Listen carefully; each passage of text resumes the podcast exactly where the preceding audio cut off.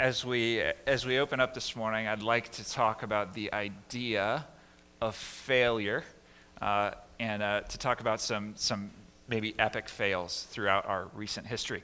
So, uh, so you know, humanity has a remarkable ability to let failure be a very defining factor for us, and so uh, so there are actually people who have that thing that they will never live down. And maybe you've had that thing that you will never live down. Um, but there are certain people who, when you say their name, uh, there are certain organizations, when you say their name, the only thing that you can think of is the failure that they are known for.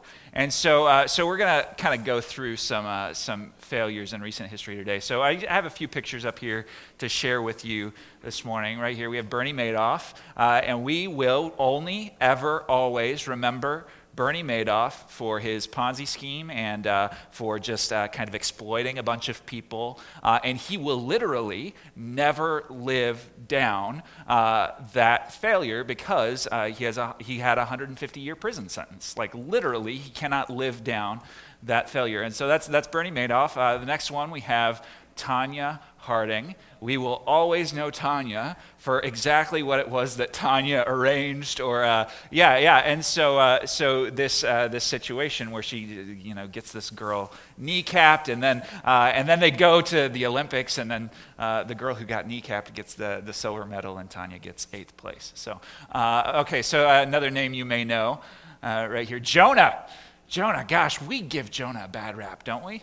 He is only, he's really only ever known for his failure. Jonah ran away from God. That's what he's known for. And then God had to send a fish to swallow him so that he could throw him up on the shore of the place that he was supposed to go. And that's how we know Jonah. We identify Jonah with his failure. Here's another uh, person we identify. Oh, Enron. This is good. Enron. It just kind of sticks in our minds. Um, now, uh, if you don't know what Enron is, then you need to be like about five or ten years older than you are right now. Uh, but uh, but Enron, you know, insider trading. I didn't even. I wouldn't know what insider trading was without Enron, and so that's uh, that's super helpful. Another name you may know, Richard Nixon. You know, I don't know anything that Richard Nixon did in his presidency besides lie. Like, that's, that's just what I grew up with, right? Like, the only thing I know is the Watergate scandal. That's it. He may have done other things. They may have even been good things. But unfortunately, just the way this has worked out in our culture, uh, Richard Nixon, he is just, he is a name synonymous with his failure. And so, okay, so that's some of that. Here's some names that you may not know but faces that you won't be able to forget. So, this guy and his uh, failure, he will never be able to live that down. I can promise you that. he will never be able to live that down. I don't even know how he's going to get out of that. They might have to call the fire department, cut those bars apart. I just don't know. I don't know. That's kind of scary to me. Uh, here, here's another failure that uh, uh, you may not know these people. We have a. Yeah. Ah, poor guy. Man, that's just too bad. Uh, yeah, okay, and then here's one more. Here's one more. Uh, this guy. That guy, that hockey team he's on, there, he's never going to live that down. They are always going to be giving him a hard time about that. So, so you know what? Failure, failure can easily become a defining factor for us. So uh, that doesn't have to be our story. In fact, what we're talking about today is the fact that the reality that failure does not have to be our defining factor. In fact, when God makes our stories about Him, because that's part of what He does when He draws us in Jesus, He says, you know what? Your story is not about you anymore, it is about me our stories, the stories that God tells through our lives, they become about Him. And when God makes our stories about Him, failure no longer has to define us. He actually has a remarkable ability to bring about hope in our story when we seem to make a mess of things. And so, um, so if your story is about God and not you, there is hope this morning. You know what? Failure doesn't define you, God does. Failure does not define you.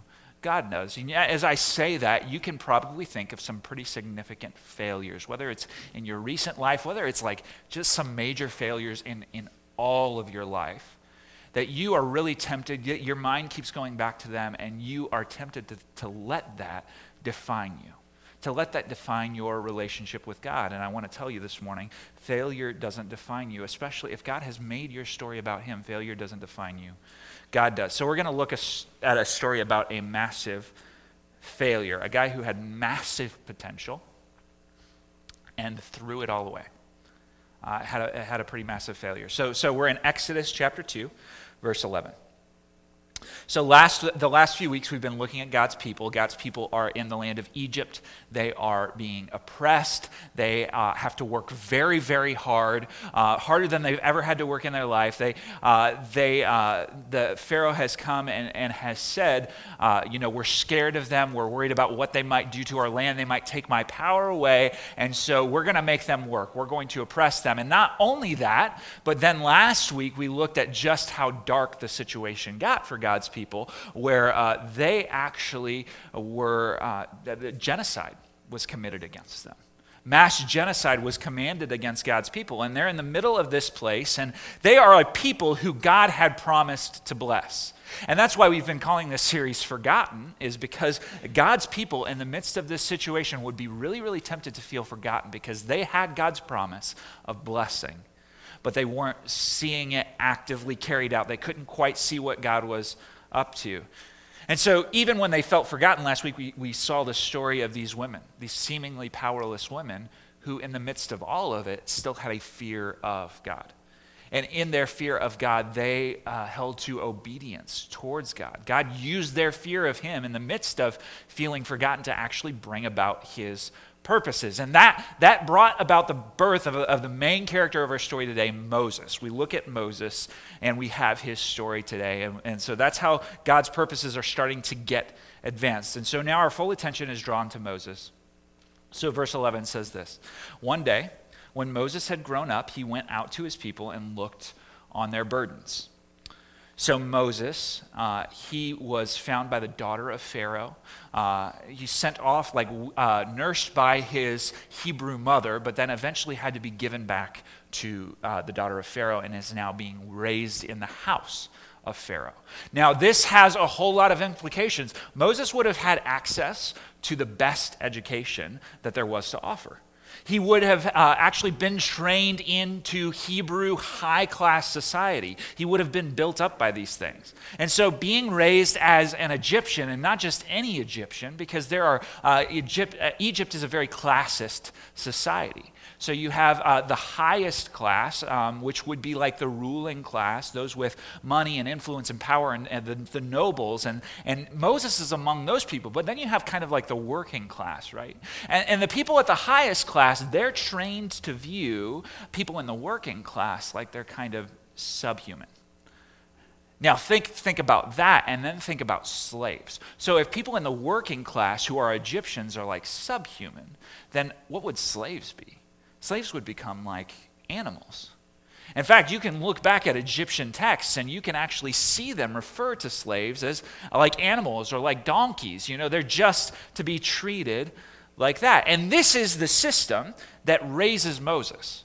This is what builds him up. This is what turns him into the person that he becomes. And so he had all of this prejudice inside of him. He had all of this sort of uh, this sort of racist, classist society that formed him. But he knows something as he's being raised in all of this.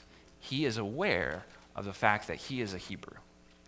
So, being aware of the fact that he is a Hebrew while he's watching all of these people be oppressed in the midst of this situation, it, it starts to create inside of him a bit of an identity conflict.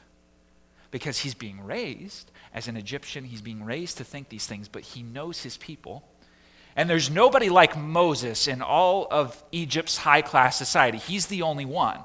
He knows he has a people, though, who the entirety of are being oppressed, who he gets a message every single day as he's being raised that those people are not even human. This is what he's told. And so he goes out and he looks on his people he's moved in his spirit as he hears these words about the kind of people that, that he came from.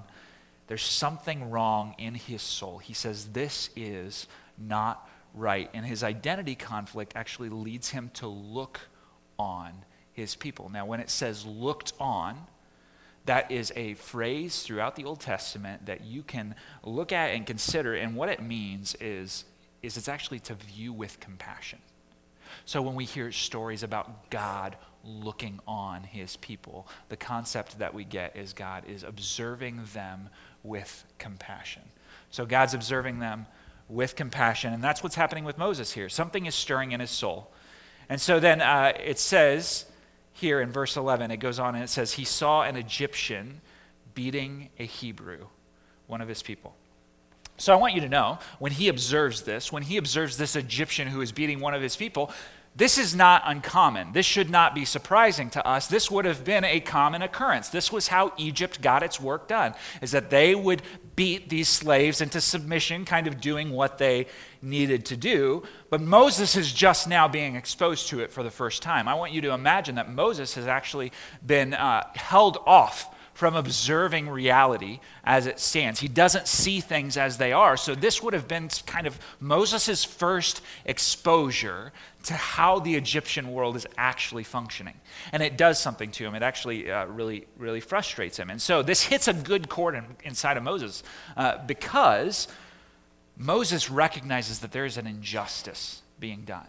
His people are being oppressed. That is not okay. And so something actually starts to stir up inside of him. He actually he actually gets really courageous, and that's a good thing. And this is this is honestly what he is about to do, what he makes up his mind to do. It it, it takes guts. Because he could have made the decision to say, you know what, I'm going to stay with Egypt. I'm going to stay in uh, this place where maybe I can influence the, the Egyptian ruling class to kind of make some space for my people. He could have decided that, but instead, he actually decides to make a stand. And it takes guts, it takes strength, it takes courage for him to do this, it takes compassion. He actually has to have a love for people resident inside of him that says, This is wrong. It takes a bit of fortitude. And it, and it, shows that Moses actually has a lot of potential inside of him. And so I want you to know, like Moses, in this moment, Moses is making a decision. Moses is making a decision to step away from his Egyptian heritage that he was raised with and actually to step in and associate with the Hebrew people. That's what's happening in his head at the moment. And we know this because Scripture actually tells us, Scripture commends Moses for where he's at at this point this decision that he's making. Hebrews 11, 24 and 25 says this. It says, By faith, when he was grown up, and verse 11 says he had grown up when he had grown up. So by faith, when he was grown up, he refused to be called the son of Pharaoh's daughter, but chose rather to be mistreated with the people of God than to enjoy the fleeting pleasures of sin. You know, so Egypt had so many things to offer, so many good things that Moses could have taken advantage of, but, uh, but Moses chose in this moment to associate and identify with his people over against the people of Egypt. So, he's identifying with the animals over against the elites. So, this not only shows great compassion in him, shows great courage, but also shows great humility inside of Moses. Okay?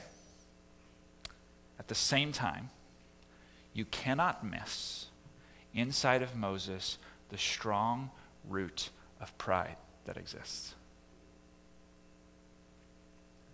Because what he does is he takes things into his own hands.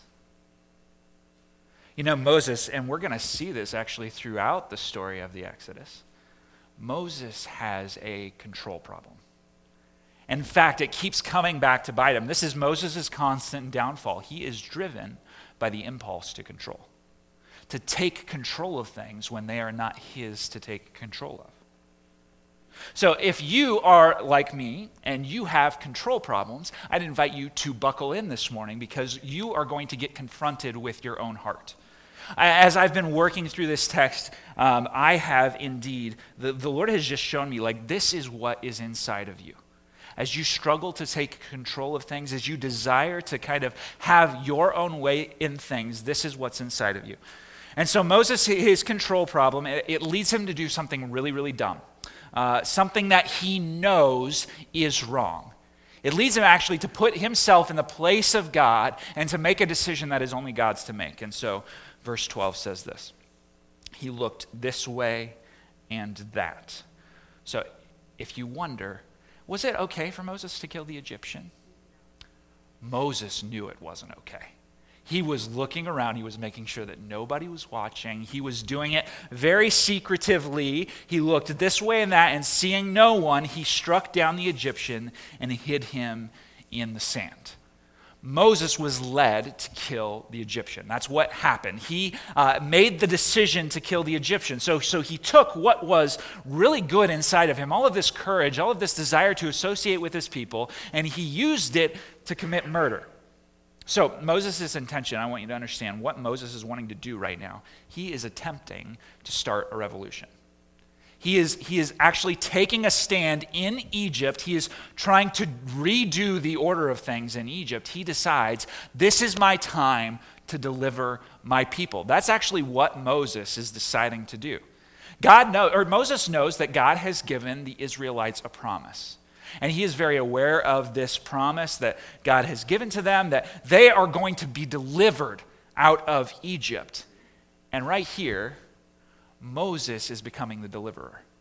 He is attempting to set himself up, but it kind of falls to pieces. And the reason it falls to pieces is because Moses has a heart idol of control. So before we go further, I want to look at this heart idol of control. This is how the progression of an idol works inside of Moses. It starts with pride. So pride says, you know what? God might have a plan, uh, but I think I know better than God does and I will kind of take things into my own hands. I think I have a better idea about how this works out. And so I'm not going to wait for God to reveal to me what the plan might be. I'm not going to uh, wait for God to bring somebody else along and confirm that, that the plan is a good one. I'm just going to kind of move forward. And so then it moves into control. Pride moves into control. It moves into this idea that, okay, so now that I'm the one who knows best, knows better than anybody else, this is what I'm going to do. I'm actually going to step in and take control of the situation, and I'm going to move things forward. I'm going to get some stuff done. And so then that uh, moves to anger. Because when you think you belong in the position of control, and you discover that things are not going the way that you think they should, you start to get very and that's what happens to Moses. Moses sees himself as the deliverer, the one who is supposed to bring or Israel out of Egypt. He's trying to set himself up as this person right now. But when he recognizes that things are not going as they should, he gets very angry. Very angry at something that the Israelites were very familiar with. This should not have been surprising to him. But he gets very angry, and then it moves inside of him to commit murder. The progression of this idol, as you track it all the way from pride all the way to murder, you can see it develop inside of Moses' heart. And so then uh, he was trying to liberate his people. He was trying to draw his people out of Egypt. He made the decision to stand with his people, but in order to do it, he failed his creator.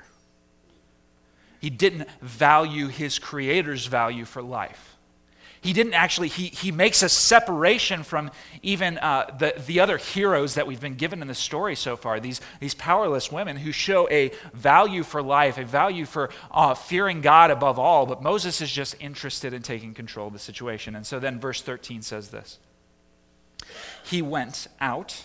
And the next day, behold, two Hebrews were struggling together, and he said to the man in the wrong, Why do you strike your companion? So, so Moses is now just being exposed to all of the Hebrew culture, all of the Israelite culture in Egypt. And as he's being exposed to this, he's seeing things for the first time. Now, the, the way the story sets this up for us, it, it's almost as if this is kind of like a thing that happens amongst the Hebrews. Like, people fight with each other. You know, this is a slave class just trying to figure out how to like make it in society. They have their quarrels, they fight with each other. But Moses is going to step into this situation and demand an answer of these people. Moses is operating with a certain level of ignorance inside of him just for how his people work, like what his people do, how they function. And so he comes up and asks the question, you know, why do you do this? Because Moses thinks he knows better than his people do about how they ought to treat one another. And that is clear in the way that he sets himself up. And so he comes into the situation. He's this liberator who's supposed to save them, but he doesn't have an awareness of who they are. And so verse 14 says this He answered, the Hebrew answered, Moses, who do you think you are? Who made you a prince and a judge over us? Nobody told me about it. When, when do you think that you were going to have this revealed? You have been sitting up there in your ivory tower all of these years, and all of a sudden now you walk out and you expect that you're going to be able to deliver our people? Why do you think that that is who you are? Who made you a prince and a judge over us? Do you mean to kill me like you killed the Egyptian? Because you're pretty angry right now. I can see it in your eyes. I see that you're frustrated with me. So are you going to do the same thing to me that you did to him? Oh, by the way, I saw it. So, what kind of leader comes into a place and says, you know what? I know better about what to do with this place than all of you do. I know better about what these people need. I know better than your value for life. I know better than your customs. You know what I'm going to do? I'm going to save you. And this Hebrew recognizes, you know what? Nobody gave you that role. You took it for yourself. You stepped out of Egypt, you stepped out of Pharaoh's house, and you came here. Who do you think you are? You do things like the Egyptians do. Why would we respect your leadership? You're going to kill me like you're going to kill him? Like you killed him? So then, at the end of verse 14, it says, Then Moses was afraid because he knew he had been found out. He knew that somebody saw. Somebody knew. Whether they saw him murder the Egyptian, whether they found the body afterwards, somebody pieced it together. Moses killed the Egyptian. And so, uh, verse 15, when Pharaoh heard of it, it says that he sought to kill Moses. So, for someone who was trying to help his people, I want you to understand like, this is one of the worst things that Moses could have done. This actually had like took uh, kind of was a, a, gut reaction. Didn't take into consideration sort of all of the situations that could have gone on. Didn't take into the consideration the cost of what it was he actually did. Because in killing an Egyptian, he opened the door for a whole political can of worms to just go crazy. Like he, he created a situation now where Pharaoh, who was trying to oppress the Israelites, could look at an Israelite person in his house and look, he started to, to stage a coup. And now, because he's trying to stage a coup, he can actually now be, uh, he has a, a, a justification by which he can now go and start killing Hebrew people. Like Moses now has created a situation that's very difficult for his people. He throws away his position with Egypt, he jeopardizes his people, he takes a life, he gets found out. And then he has this decision to murder inside of him, which is fueled by anger, which is fueled by his control, which is fueled by his pride. And all of this botches his chance to deliver Israel. Like he had the opportunity to step in and deliver Israel, but he was not interested in how God wanted to do it. He was not interested in what his people thought about how it should be done. He was only interested in taking control himself and seeing it happen. And so then Pharaoh has this really unique opportunity. Before we look at Pharaoh's opportunity, just let's talk about Moses. Because you know, Moses, his motivations are very commendable. Like the things inside of him that his, his uh, just disdain for injustice, uh, his, you know, his desire to see his people delivered, his commitment to the promise that God had given, like all of that is really good inside of him. But his pride and his impulse to control, they destroyed every piece of potential that he had inside of him. And so, in the process, he utterly dishonors God, does not at all uphold God's value for life. He left his people in the lurch. He failed to recognize the implications of what it was that he was actually doing it because he wanted to do it his way. And so then in Pharaoh, he has this opportunity now because he's had this Hebrew in his house for all these years. And now he has this chance to get this Hebrew out of his house. And so, uh, so in order to protect himself, in order to protect his people, Moses now has to make a decision.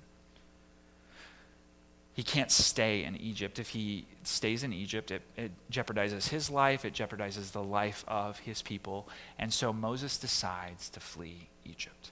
That's his only solution that he has left. And so, so God actually like pushes Moses out of the land of Egypt and into the wilderness. And so, and goes on in verse 15 and says, But Moses fled from Pharaoh and stayed in the land of Midian.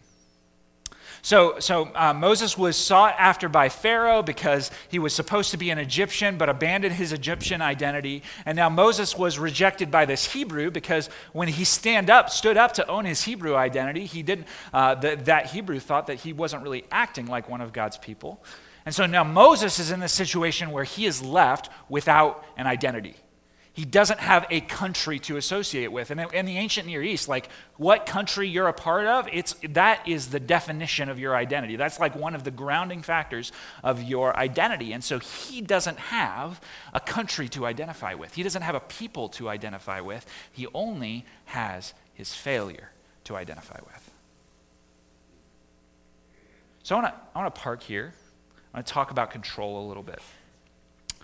You know, if you have an idol of control, you may have the best of intentions inside of your heart, but control has a core belief that will jeopardize all of the best of your intentions. And so I want to talk about control's core belief. Control's core belief is this I know best how to handle this and that and that. The idea is, is that inside of me, I know better than the, the, all the people around me. I know better than maybe God, although maybe I think like what I think is what God thinks. Maybe that's what happens there. But, but the concept is control's core belief is I know best how to handle this situation and, and that one as well and that one. And this mindset, I want to let you know actually, for what it's worth, this mindset, a person with this mindset can actually accomplish a fair amount of good especially if they're smart. Like you get a smart person who has this idea in their head that they know best and they start to take control of situations, they can actually get a lot of good done. But, but, you know what? I, I'll just confess to you, like, I've been guilty of this mindset myself. I, because I have thought, you know what? I know better. I'm going to do things the way that I would do them. So let's talk about all that it can do, this core belief. Number one, it gets things done. It does get things done. Now, it can get so much done, actually. But number two, it often doesn't count the cost. So, you know what? Um, Moses, he doesn't recognize just God's value for life. He's willing to let another life be lost, to be, take responsibility for taking that other life when it has not been given to him. He doesn't count the political implications of everything that's going on around him when he makes this move. And so, so maybe you don't count the relational fallout when you step in to take control. Maybe you don't count the cost of the time or the energy or the money that it might take. Uh, you just decide, hey, I need to take control in this situation. And so it often doesn't count the cost. Number three, it waits for no one. You know, Moses, he, his mind is made up exactly how he's going to do this situation. He's not going to wait. He's not going to pray about it. He's not going to see if the Lord is going to show up and do something or tell him what he might do. Instead, he just takes the situation into his hands. He's not even interested in getting the counsel of his fellow Israelites, he just does it. Number four, it judges quickly and jumps to conclusions. Control judges quickly and jumps to conclusions. So, so uh, Moses, he knew as soon as he walked out, without, without having the idea of just what life is like for his Hebrew people, he walked out and he knew it was wrong. And so he knew that it was time to take things into his hands without actually examining what was happening with his people, without getting to know them, without sitting with them for some time and just trying to understand the kind of life that they were living. He judged and then jumped to conclusions about what was the best thing to do. It says things like, that's not the way I would do it. That's not getting done like I expect it to get done. Or if they would just do it my way, it would be taken care of. This is the kind of things that control says. Number five, it devalues the roles that others might play. Sorry, that should say that others, uh, the roles that others might play. So, so Moses, you know, he had resources in his people. We're actually going to discover that later. Like, Israel has people called elders in it. Like there are there are some leaders of this people. Moses could go and like talk to them and get their insight, but instead he just takes things into his own hands. You know, control would do everything itself if it were possible to do everything. But it has if it has to give something up, control always gives up control reluctantly. Like when somebody is trying to take control of something, it always gives up control reluctantly. And so I can look at this list and say, okay, yeah, i am able to get things done when I take control. But I can look at the situations where I've taken control and I can go, you know what? In those times where I've had this mindset, I know best, I know how to handle this, you know what? I have judged quickly and I have jumped to conclusions about people. I have waited for no one. You know, sometimes I just need to like give people a chance to come along with me. But instead, I move ahead of them and I start taking things into my own hands without bringing the right people into the conversation, devaluing the roles that others might play, failing to count the cost of relational fallout that can come when I do this just to get things done. Right? So, this is how control works. So, you might be looking at me saying this, and you might go, I might have a control idol. and if you're hearing me say this, like I, I want to give you some hope this morning. Uh, so, as we look at Moses' life, here is uh, a bit of hope. Uh, God continues to use him, so that's, so that's a good thing. Uh, we are going to be instructed by Moses' life because too often, like uh, later on in the wilderness, God says, hit the rock one time, and Moses hit the rock two times. And because Moses is angry and decides, I'm going to take things into my own hand, and he hits the rock two times, God says, You're not going to see the promised land. So, so we're going to be instructed by Moses' life, but as we uh, get instructed, I just want to offer three suggestions. If you're going, okay, maybe I have a control idol, what if? Three suggestions. Number one, I just invite you to confess and repent to people in your church regularly. Like if you notice, if you see rising up inside of your heart this idol of control, this is why Scripture calls us to confess our sins to one another. So confess and repent regularly when you see this rising up inside of you. After that, I'd encourage you get some accountability. Because you know what? This is one of the hardest things in the world to see when it's happening. But if you have somebody in the room who can say, you know, you asked me to watch out for this, and, uh, and I just want to let you know, it's starting to rise up. I see, I see it happening a little bit. That is such a gracious gift to you.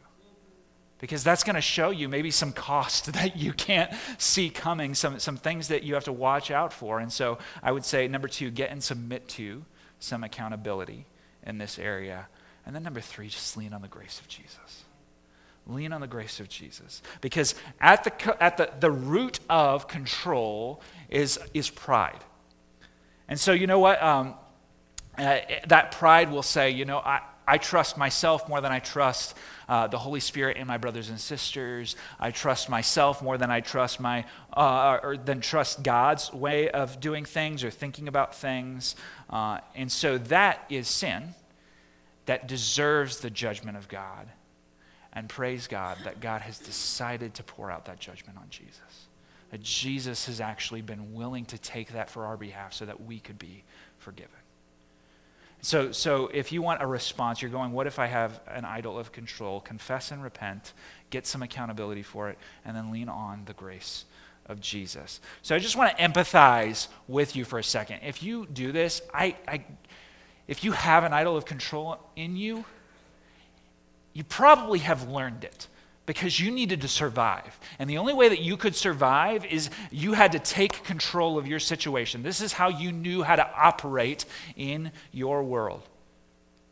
And so, like, uh, this is not at all close to a situation where I was literally fighting for my life. But in college projects where I have to work with a team of people and none of those people want to do their job, the way I got the grade that I got was because I took control of the situation. Right? That's just what I, so, so it's, it's the sort of thing that made me get done the things that needed to get done, right? This is how I learned to survive. And, and some people in this room learn to take control to literally figure out how to survive, right? And I understand that.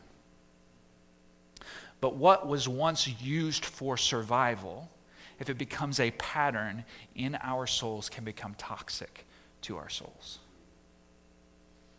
So just watch out for that. Okay, so then uh, verse 15 finishes up and it says this it says, And he sat down by a well.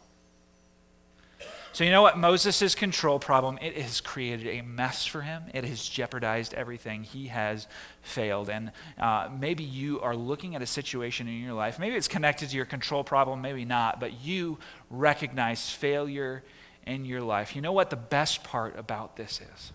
The best part about this whole story is it drives him into the wilderness. And if you look at the Old Testament, the pattern of being driven into the wilderness is that it is a place where people meet God. In the wilderness is the place where people meet God. I uh, actually, there's a guy with a quote who I really appreciate. This is one of my favorite quotes. It says, When you reach the end of your rope, God is there. Yeah. The end of your rope is God's address, and that's by Dallas Willard.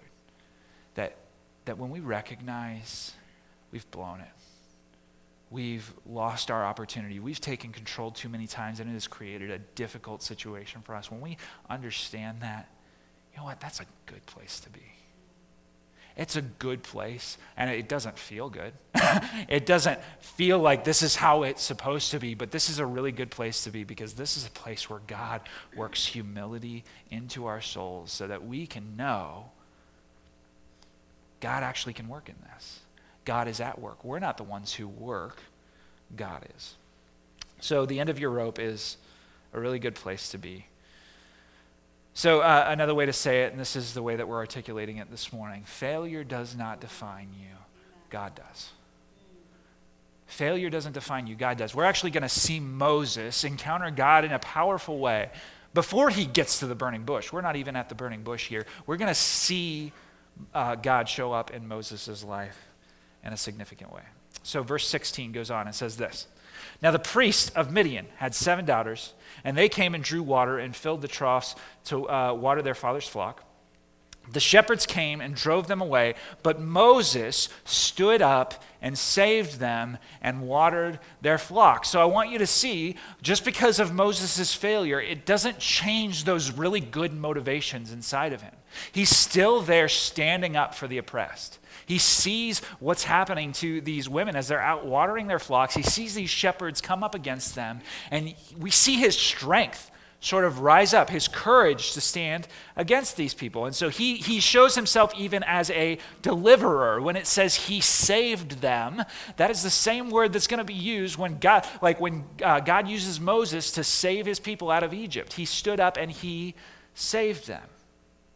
So, verse 18, when they came home to their father Reuel, he said, How is it that you have come home so soon today? And they said, An Egyptian delivered us out of the hand of the shepherds and even drew water for us and watered the flock. Just so you know, uh, for a man to water the flock, that is not like men don't do that. So he is going beyond his social boundaries to serve these women. And their father is like, Girls, what are you doing? You got to go get him. Well, you don't leave him out there. Bring him in. He needs to be here in this house. He belongs to one of you. And so, so he said to his daughters, Then where is he? Why have you left the man? Call him. Let him eat bread. Come enjoy our house. I need this man in my family. He is a man of good character. And I want you to see here God is showing his favor to Moses. How do we know God's showing his favor to Moses? Every time in Scripture that somebody is given a family, especially here at the beginning of uh, the Pentateuch, at the beginning of the Torah, every time we see somebody given a family, it is a sign of God's blessing on that person. So God's showing his favor to Moses. He has a place to stay, he has food, he has a home, he has people. And then in verse 21, we see he's given a family. It says, And Moses was content to dwell with a man, and he gave Moses his daughter Zipporah. And she gave birth to a son, and he called his name Gershom, for he said, I have been a sojourner in a foreign land. So, you know what? Moses, he knows his failures have uh, taken his past identity as an Egyptian away from him. They've taken his past identity as an Israelite away from him. But then he leaves and he finds a new people. It's crazy that God gives him a people to identify with. He finds a new home, a place to live. He could have been driven out into the desert with no place to live, but now he has a place. And then, interesting, he names his son Gershom. Gershom is not an Israelite name. It doesn't exist in the people of Israel. It's just an Arabian name. Which means that Moses, in his head, even as he's receiving these blessings from God, he thinks the gig is up he thinks he has failed God beyond what can be recovered. He's ruined every shot at delivering God's people or even just being a part of God's people again. So Moses actually he believes that his failures have disqualified him from whatever good he might have done. But the good news this morning is that failure doesn't define you. God does. So, verse 23 goes on, and, and, it tells us a bit more of this story because this is where we really start to see God show up in the story. Verse 23 says, During those many days, the king of Egypt died, and the people of Israel groaned because of their slavery and cried out for help. Their cry for rescue for slavery came up to God. So, you know what? God is in control of this whole thing, and He has been the whole time and his purposes are always at play even though like we can't see exactly how he's working or what he might do. The reality is he is he always knows what he is doing. And you know what? God had a timeline for this thing in his head the entire time. Like god knew what he was going to do. He, he kind of knew the series of events that had to be at play. Moses kind of jumped the gun on the whole thing but god knew what he was doing and so God was waiting for two things, what, what seems apparent in this passage. God was waiting for, number one, his people to get desperate.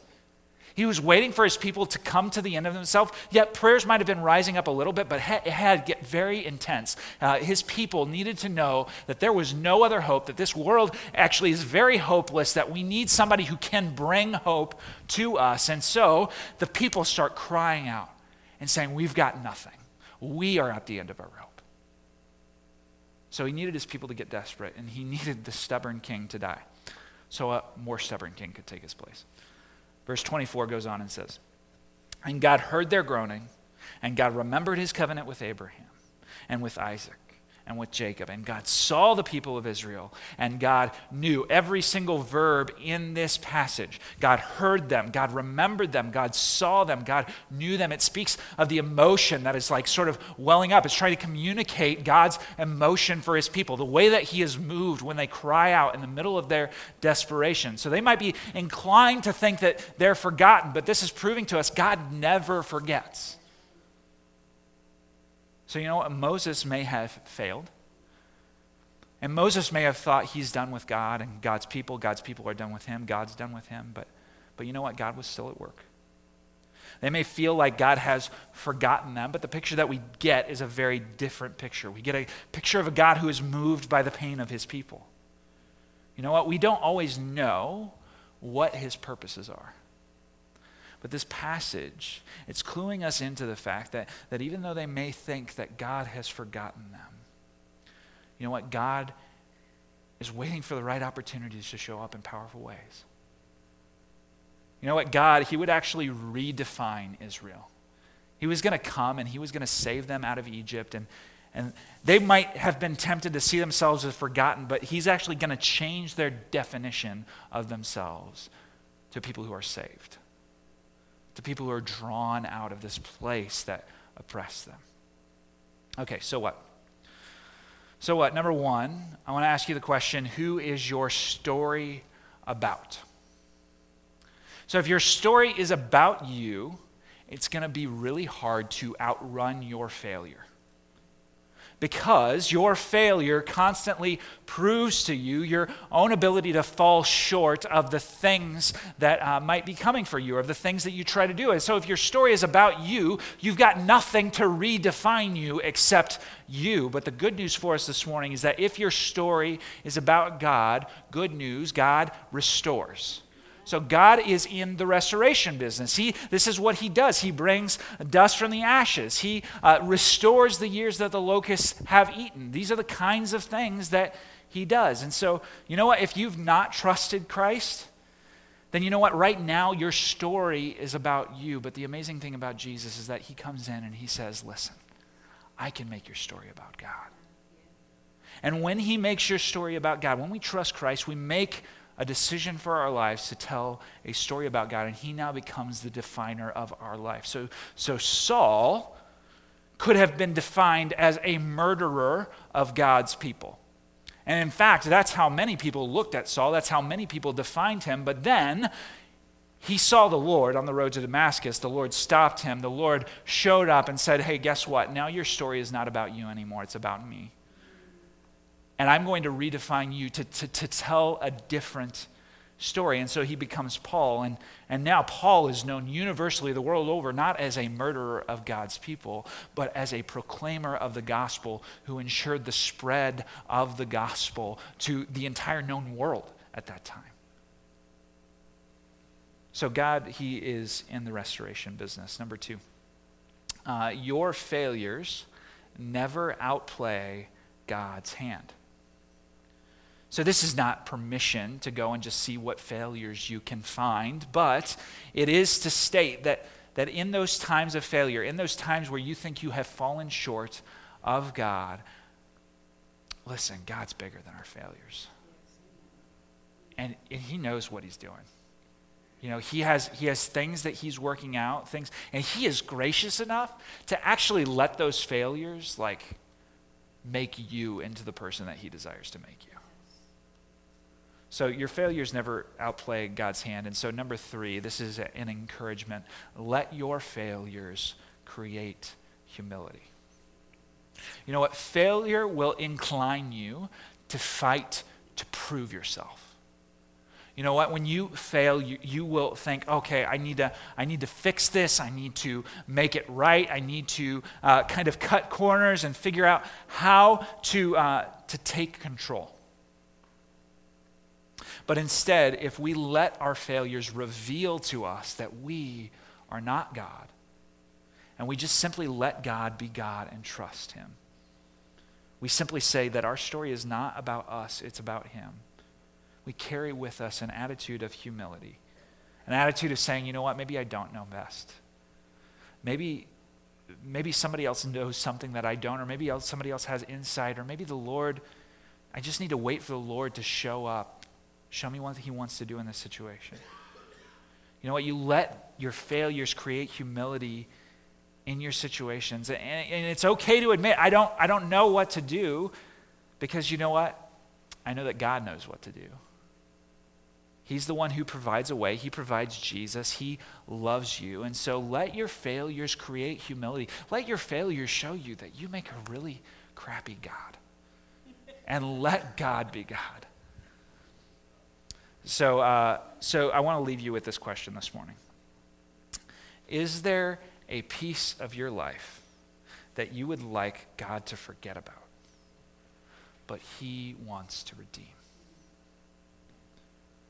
Is there a piece of your life that you've been running from, that you've been wishing you didn't have to acknowledge?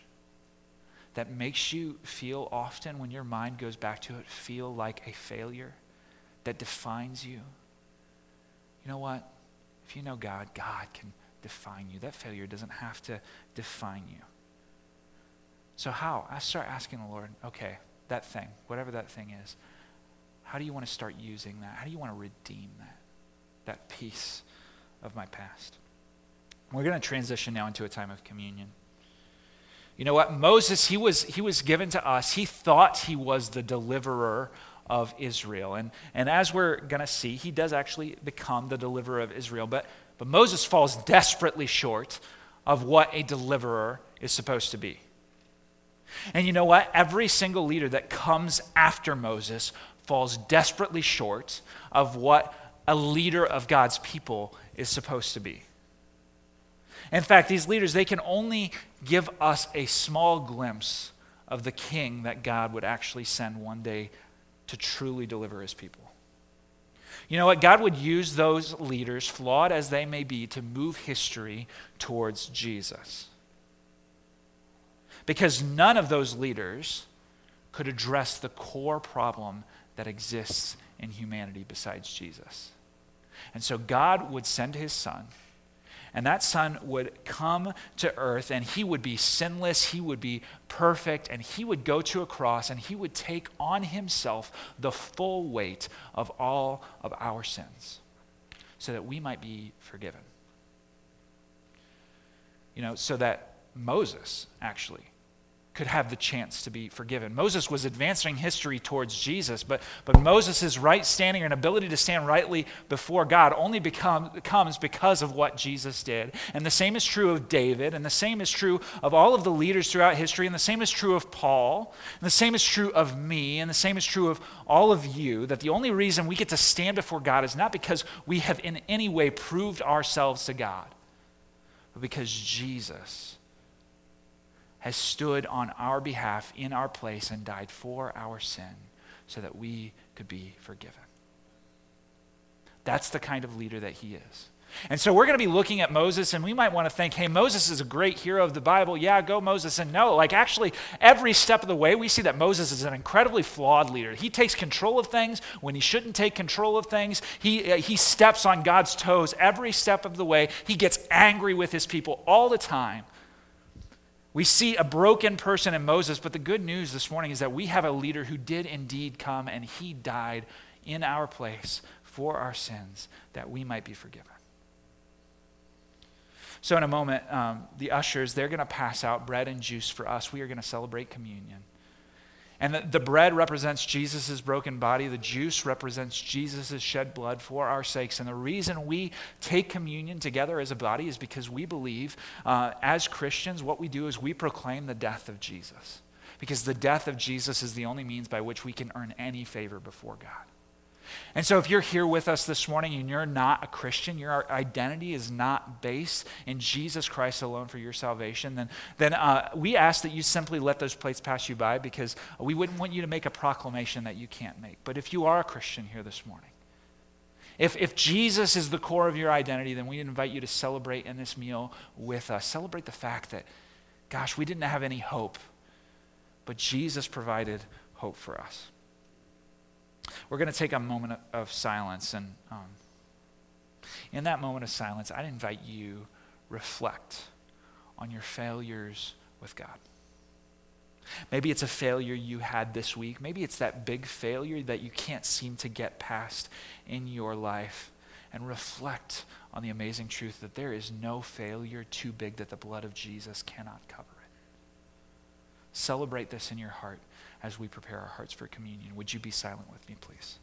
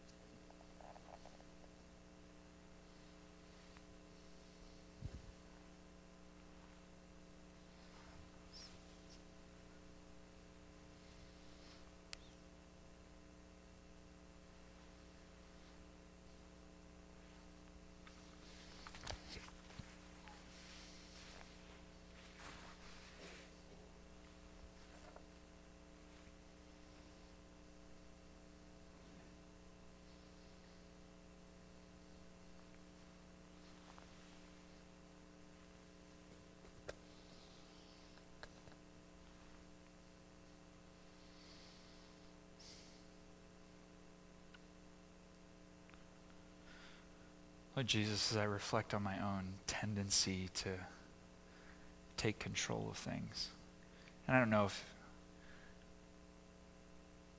if anybody else shares in that problem, but but Lord, I see even the failures that that has created in my own life, the, the loss of relationships, the devaluing of other people.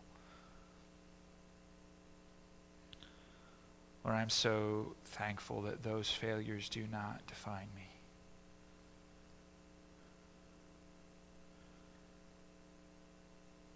Lord, I'm so thankful that, that all my future failures, they, they don't define me. I'm so thankful that the only thing that defines me before you is the fact that I am covered in Jesus' blood. Lord, I pray for the hearts in this room that you would give us an amazing sense of gratefulness and hope and trusting you to define and write our stories. Lord, that you would help us to see just what it is that Jesus has forgiven us for. And you would help us to lean into it and trust it. Lord, as that pushes that idol of control out of our hearts. Lord, we trust you for these things, and we ask that you would help us to appreciate them more and more. And we pray all of this in Jesus' name. Amen. As the plates are passed, um, we are doing things a little bit different for communion today. So uh, the juice,